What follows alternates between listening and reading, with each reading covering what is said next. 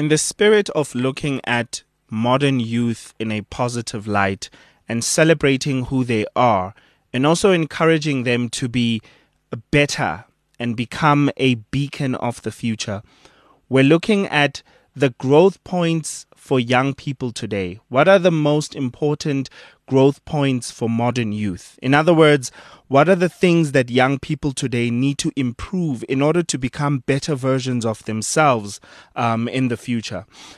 we we each and every generation has weaknesses and each and every generation has strengths now you find that previous generations right every generation that comes before is not always um, um, um, conscious of the fact that they themselves had weaknesses that they needed to improve upon as a generation.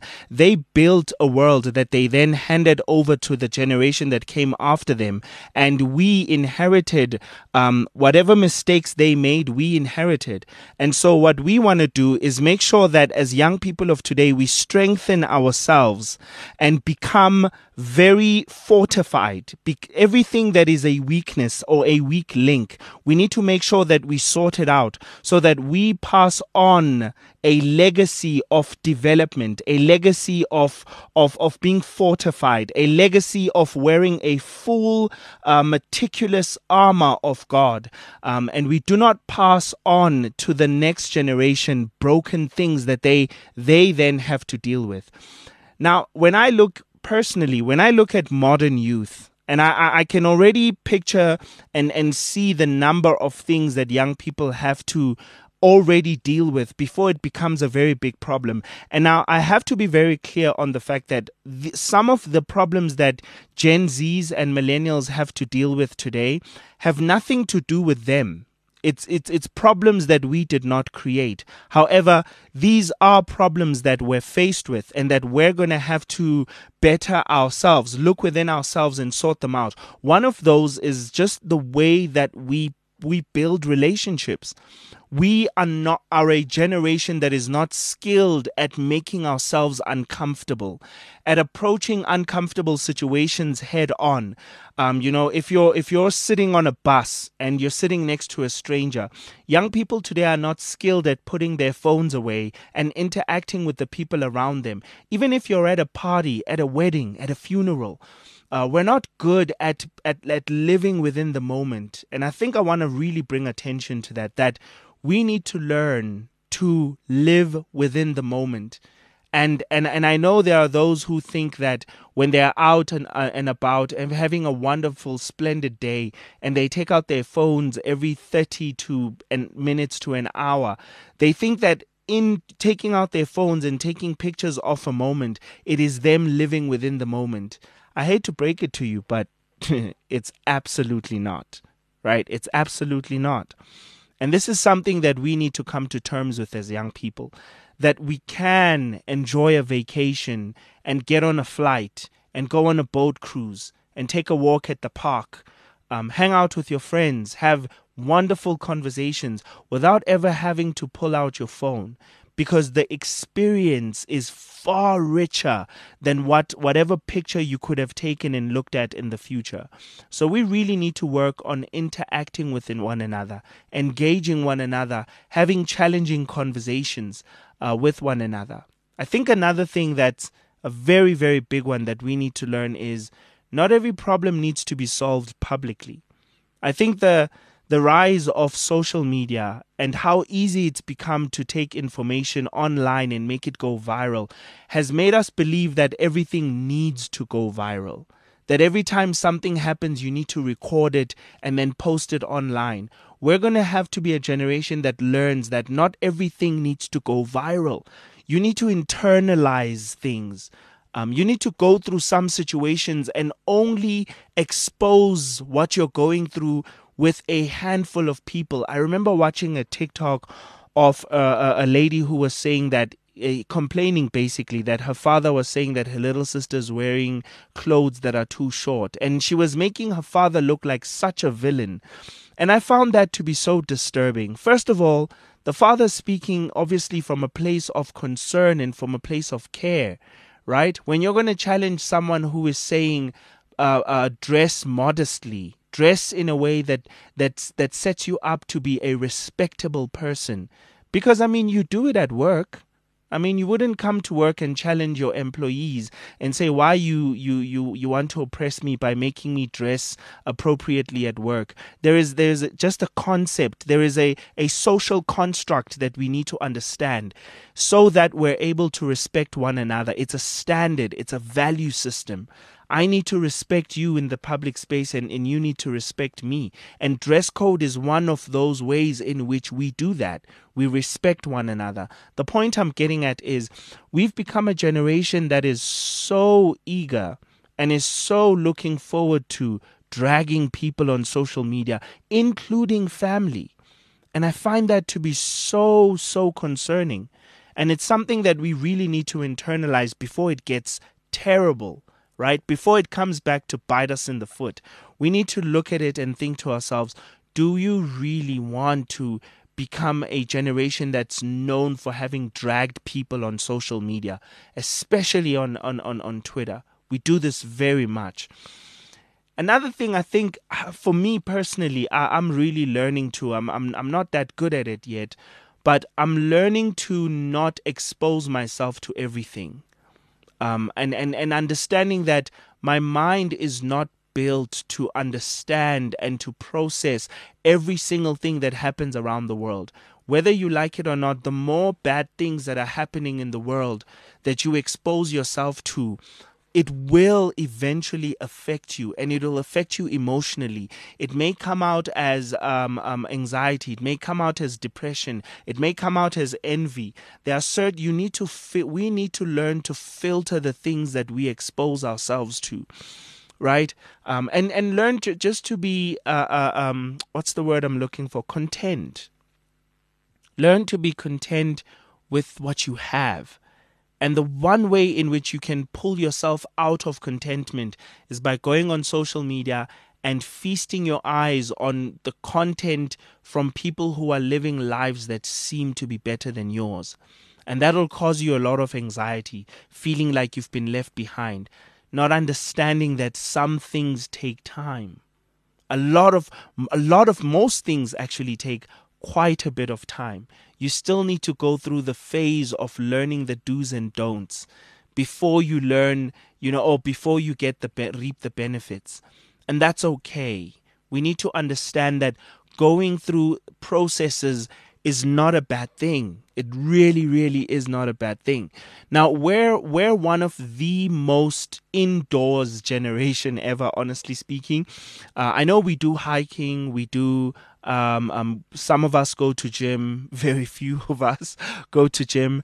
Um, and I say this because back when I was growing up, and I know that it was even uh, uh, uh, much better, I should say, uh, for generations previous to my to my own um, that there was no such thing as having to make time for hiking because you were doing activities every day. You went out and explored the world every day. You know, um, you you played with friends every day. You interacted with people every day. The skill of knowing that people are not to be ignored. Awkward moments are not to be um, erased or covered, you know, or uh, a band aid. You don't put a band aid on an awkward situation by pulling your phone out of your pocket. You engage with it. You know, you allow it to simmer. And, and and you allow yourself to take on the challenge of of being in this awkward situation. So so think about that. Think deeply about that. And and what changes would you like to make in order to ensure that you eventually as an individual young person produce a better version of yourself? What are the most important growth points for young people today? And I personally feel that the most important growth points for young people today is to stay not only informed, but to stay, this is going to sound so strange, but to stay emotionally attached to the information that they have been given. we live in an era of abundance information. We live in an era where we've got uh, too much information. We do not know what to do with the amount of information we've got.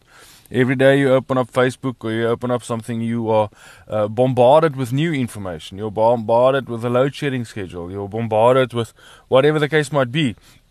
And I want to, someone want to use the load shedding schedule as something that I'm to explain the way that I feel that we should be emotionally attached to the news and the information that we've been getting. So now, now you get uh, a notification from load shedding that we've been up or down a schedule.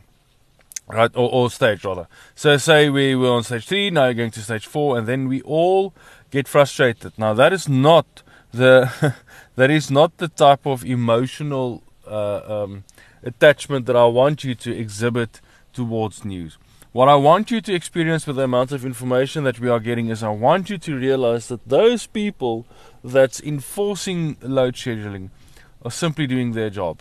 They are part of what they're doing, and we can become emotionally attached when we realize that there's a greater problem in this country currently that needs to be addressed we very, very easily share facts and knowledge, as was the case with COVID and what the, whatever the case might be, without considering the emotional impact it has on the people that we are sharing it with, or the facts that, or the people that it happened to. Now, now I'm going to use another example to again see if I can better explain myself in the time of COVID, we had a lot, a lot, a lot of people saying, "Oh, but COVID was manufactured in a factory, and COVID was a was a uh, it's not a natural disease. It was implemented, and we've got all these great ideas of what COVID was." But then we also have got these people that think that now uh, now that COVID's almost gone away, we know that it was fake because it's actually not no longer nobody's living in the fear of COVID and whatever the case might be. Now you can have your own understanding of that, and you can do your own research on that. However, I'm personal friends of mine have lost their daughter. Well, the the older couple they've lost their daughter as well as their grandson. uh. Now, the daughter, I must be honest, the daughter was was pregnant at that stage with a grandson, but due to the severity of the COVID that she had, they lost both of them. Now, if you and I go about blatantly making excuses, not excuses, but blatantly going out sharing the knowledge that we have, the information that we have, the facts that we've gained by means of research, we can go at, and I want to put the research almost in air quotation marks, right? Because I don't know if it's honest to God research that we've been doing. But then we go out and say, yeah, but this is fake and you shouldn't live like that or that you should we shouldn't have lived like that. That was all just a way of them to controlling us. I never know who the when them are. But it's all those things. And what you forget that you are sharing information and facts that happened to real people and you could be sitting in a situation where what you shared is deeply deeply hurting the people that you are seated with uh, or that you're having a conversation with or that you're having dinner with the different way that I can put it is the same thing, but just what we do biblically is that uh, we you might have this perception, or you might be of the conviction rather that whenever you commit suicide, whoever commits suicide will go to hell, right? And we've got all these biblical ways to explain it and to teach people that, yeah, listen, if they commit suicide, they're going to hell. There's no two ways about it and then we sit in a conversation and we share these, this knowledge, we share this facts, this research that we have that we have done with regards to suicide, and in actual fact, you do not realize that the people that you are talking with uh, is not only perhaps considering suicide, but is also um, uh, I want to say uh, uh, they someone very close to them might have committed suicide. They uh, it's not a patient, but I can't find the word now. But they they are a victim. There we go. Thank you. We are a victim of suicide, right?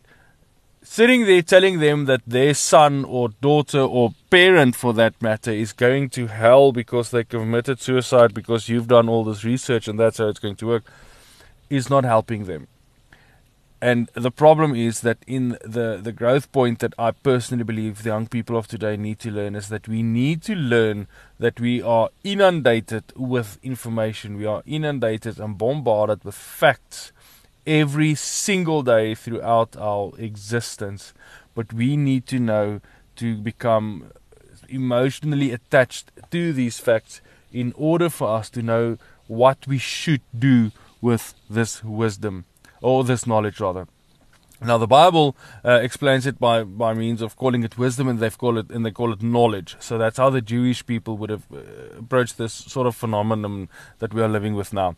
And what they would call, or what the Old Testament would say, is what we now call knowledge, or, or facts, or research, or information would have been called knowledge, right? Something that you know. It's just in, ingrained in your memory, or whatever the case might be. Wisdom is knowing how to apply that knowledge and when to share that knowledge. That's where actual wisdom comes in. So if we are emotionally attached to the wisdom or the, the knowledge that we have been gaining through studies or research or whatever we know, we will know when to share it. And I think sometimes to a much greater extent, we will know when not to share the information or uh, bombard people with the amount of research which you've done. And according to me, that is the most important growth point that we need to have in young people's lives today.